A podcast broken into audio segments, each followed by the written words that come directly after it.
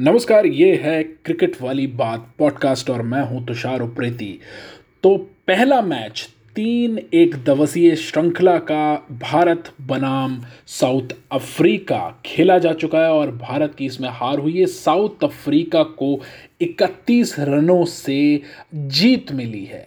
लेकिन इस मैच के निर्णय से ज़्यादा कुछ बातें जो निकल के आई वो ये कि क्या के राहुल सच में एक बहुत ही अनलकी कप्तान है।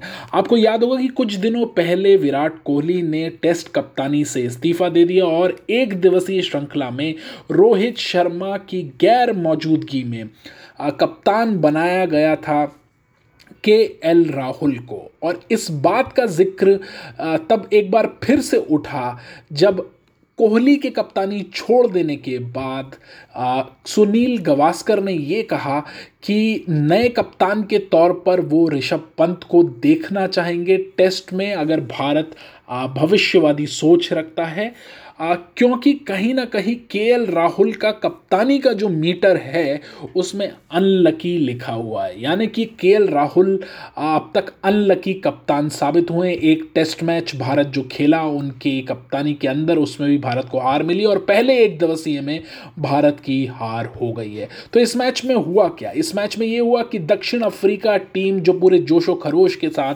खेल रही थी इस मैच को, और पहले ही वो टेस्ट श्रृंखला में भारत को दो एक से परास्त कर चुकी है। इस मैच में उन्होंने एक बहुत ही बेहतर प्रदर्शन दिखाया। क्वेंटिन डिकॉक की वापसी हुई दक्षिण अफ्रीका टीम में वापसी, इसलिए क्योंकि टेस्ट खेलने का निर्णय उन्होंने अब उससे एक तरह से संन्यास ले लिया है तो वो दक्षिण अफ्रीका की इस पचास ओवर के मैच में दक्षिण अफ्रीका के लिए उपलब्ध थे और उन्होंने बल्लेबाजी की शुरुआत की, जैसा कि वो करते हैं मुंबई इंडियंस के लिए भी, और उनके साथ जे मलन खेलने उतरे।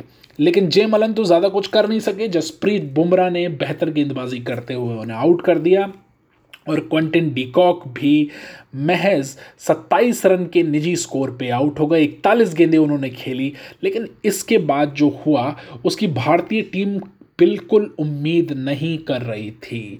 तो टी बावुम्मा और रसी वैंडर हुसैन ने जिस किस्म की पारी खेली, यानी कि दोनों ने जो शतक बनाए बावुम्मा ने बनाए 110 रन, एक सौ तैंतालीस बॉलों पे और डुसैन ने बनाए छियानवे गेंद पे एक सौ उनतीस रन, जिसमें चार छक्के थे।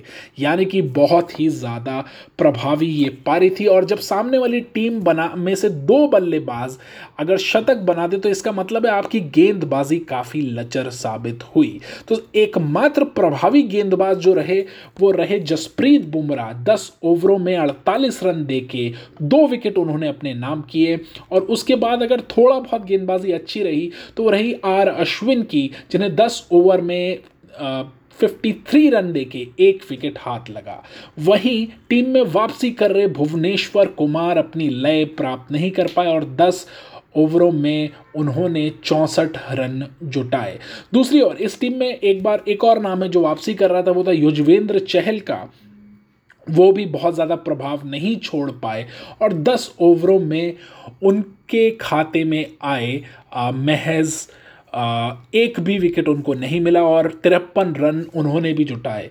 हालाँकि अश्विन ने भी तिरपन रन जुटाए, लेकिन अश्विन को एक विकेट मिला और शार्दुल ठाकुर ने दस ओवरों में बहत्तर रन जुटाए, यानी कि अच्छे खासे वो महँगे साबित हुए। एक अचरज भरी बात ये रही कि टीम ने, यानी कि भारतीय टीम ने खिलाया तो था वेंकटेश अय्यर को बतौर फास्ट बॉलिंग ऑलराउंडर लेकिन उनसे एक भी ओवर नहीं करवाया गया। ये बड़ी अजीब सी बात थी, कप्तानी का अजीब निर्णय था के राहुल का।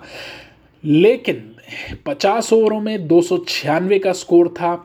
दक्षिण अफ्रीका ने भारत को जीतने के लिए दो रन चाहिए थे और भारत जब खेलने उतरा तो शुरू के कुछ ओवरों में लग रहा था शायद आसानी से वो इस टोटल को चेस कर लेगा। खास तौर से शिखर धवन जिन्हें टी ट्वेंटी टीम से बाहर किया जा चुका है पिछले कुछ समय में, उन्होंने जैसी बल्लेबाजी की तो उसको देखते हुए लग रहा था कि एक तरफा ये मुकाबला हो सकता है उनकी बल्लेबाजी के चलते। और के राहुल तो महज 12 रन ही बना सके 17 गेंदे खेल के और आउट हो गए। ऐसा लगा कि कप्तानी का दबाव उनके ऊपर पूरी तरह से था। वहीं शिखर धवन एक कोने से चिपके रहे और उन्होंने बनाए 79 रन महज 84 गेंदों पे। जिसमें 10 बेहद खूबसूरत चौके शामिल थे। उनका साथ देने के लिए आए विराट कोहली। विराट कोहली भी बेहद अच्छे फॉर्म में लग रहे थे। इक्यावन रन ही हालाँकि वो जोड़ पाए, जिसमें तीन चौके थे। इस पारी को थोड़ा और लंबा होना था, लेकिन विराट कोहली ने भी अपना काम किया। लेकिन निराश सबसे ज़्यादा किया ऋषभ पंत ने 22 गेंदों पे 16 रन। यानी कि ऐसा लग रहा था कि टेस्ट मैचों में जो सौ बनाया, उससे उनको ऐसा लग रहा था कि शायद एक दिवसीय में भी उनकी जगह पक्की है। तो बहुत ही लथार्जिक तरह से बल्लेबाजी उनकी हो रही थी। दूसरी ओर, टीम में अपनी जगह दोबारा से तलाश रहे। श्रेयस अय्यर भी कुछ ज़्यादा कमाल नहीं दिखा पाए और महज सत्रह रन बनाकर सत्रह गेंदों पर आउट हो गए। पहला एक दिवसीय खेल रहे। वेंकटेश अय्यर के खाते में आए दो रन, सात रन अश्विन ने बनाए और भारत की जो लाज बताई, अंत में जाके वो बताई, बचाई शार्दुल ठाकुर ने। उन्होंने बनाए पचास रन, तिरतालीस गेंदों पे बल्लेबाजी। ऐसा लग रहा था शार्दुल के लिए काफ़ी आसान है। पाँच चौके और एक छक्का उनकी पारी में आया। लेकिन अंत तक आते आते कोई भी बल्लेबाज ऐसा नहीं बचा था जिसके भरोसे भारत इस मैच को जीतता और बहुत पहले ही ये मैच भारत की पकड़ से बाहर चला गया। तो भारत सेवर बना सका दो सौ पैंसठ रन और इस तरह से 31 रन से इस ओडीआई सीरीज़ का पहला मैच साउथ अफ्रीका ने जीत लिया है। अब लीड उनके पास है। दबाव भारत पे है कि कम भी करना है और सीरीज़ जीतनी है, यानी कि बैक टू बैक दो मैच जीतने हैं।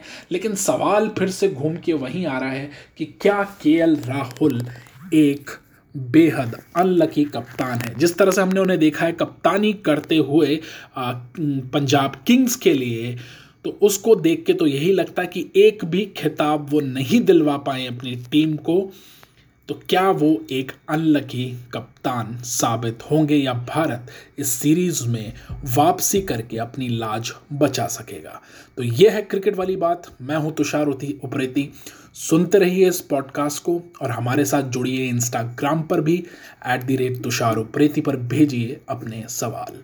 धन्यवाद।